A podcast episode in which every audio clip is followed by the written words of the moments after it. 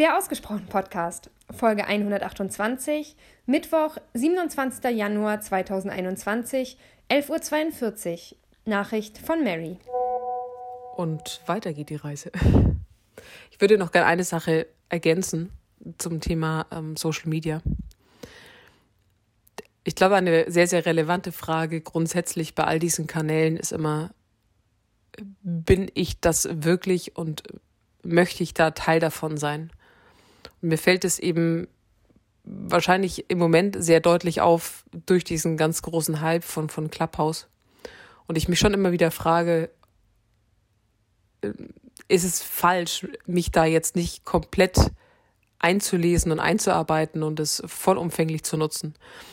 Und ich lerne gerade mich selber dabei zu beobachten und ich, ich merke immer mehr, dass ich ein ich nenne es mal Gen nicht unbedingt habe, und zwar dieses Abenteuer-Entdecker-Gen. Also ich bin kein Christopher Columbus, der voranschreitet und sagt, hey, da ist eine neue App und da muss ich rein und muss alles ausprobieren, sondern ich bin eher so der Typ, macht erstmal alle, dann verschwinden wieder mal 30 bis 50 Prozent, die das zu langweilig finden oder keine Ahnung, Corona lässt es zu, dass man sich wieder draußen trifft und dann haben sie eh keine Zeit mehr.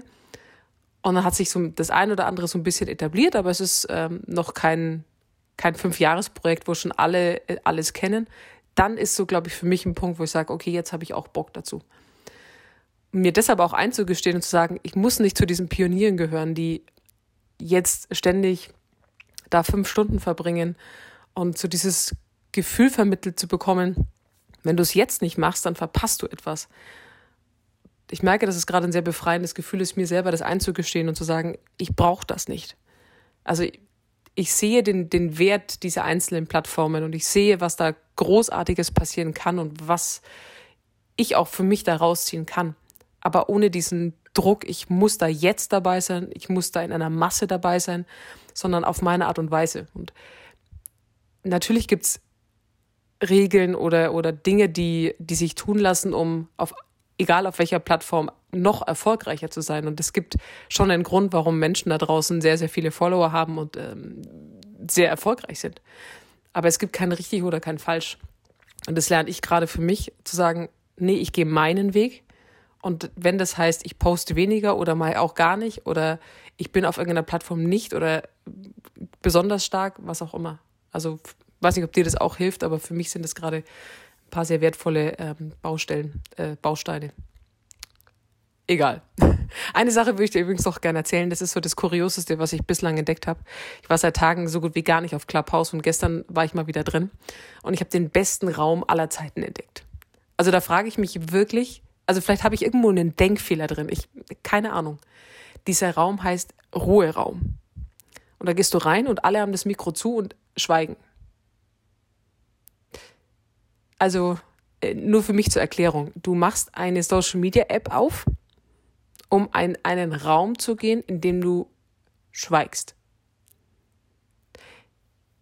Also hol mich gerne ab, wenn ich einen Denkfehler habe, aber ich frage mich, was läuft da schief, wenn das die Motivation ist, diese App aufzumachen oder jetzt da drin zu sein? Also ich kann noch die die Leute vielleicht verstehen, die den Raum ins Leben rufen. Wahrscheinlich nutzen die es für Marketing und schreiben sich auf, wer da drin ist und schreiben die dann an.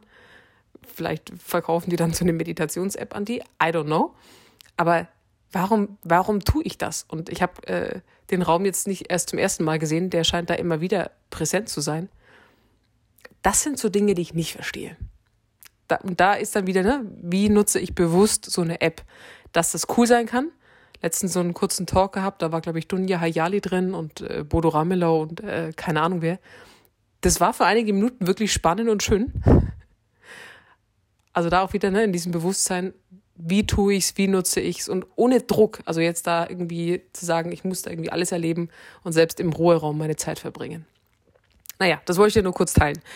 Was ich eine sehr spannende Frage fand, als du äh, gesagt hast, mit wem ich gerade Kontakt habe. Also ob ich mit Menschen äh, Kontakt suche, die mir wirklich am Herzen liegen, also mit denen ich Kontakt haben möchte, oder die eh mit mir Kontakt aufnehmen. Ich, ich glaube, es ist tatsächlich ein Mix bei mir. Man muss aber, glaube ich, eine Sache mit dazu sagen. Ich bin ein sehr, sehr schlechter Kontakthalter. Also es ist so ein bisschen wie bei Pflanzen. Also wenn ich, außer, ja gut, jetzt ist es ein bisschen anders, weil, weil Sarah den grünen Daumen hat. Aber früher, wenn ich eine Pflanze in mein Leben geholt habe, habe ich ein, ein Zwiegespräch mit diesem grünen Ding geführt und habe gesagt, also wenn du hier überleben möchtest, dann kann es sein, dass du morgen sehr viel Wasser bekommst und dann eine sehr lange Dürrezeit erlebst. Wenn du überleben möchtest und hier sein möchtest, musst du dich ähm, diesen Bedingungen stellen.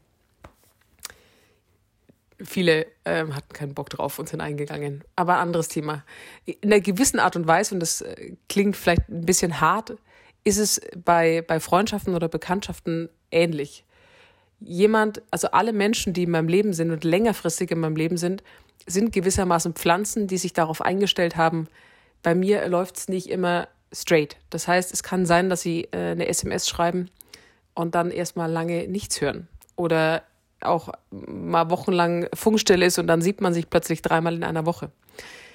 Ich bin, ich bin ein schlechter Kontakthalter und ich lerne damit umzugehen. Auf der einen Seite das offen zu kommunizieren und zu, wirklich zu sagen, das ist nicht böse und ich gelobe auch an manchen Stellen Besserung, weil ich will da ja auch äh, dazulernen.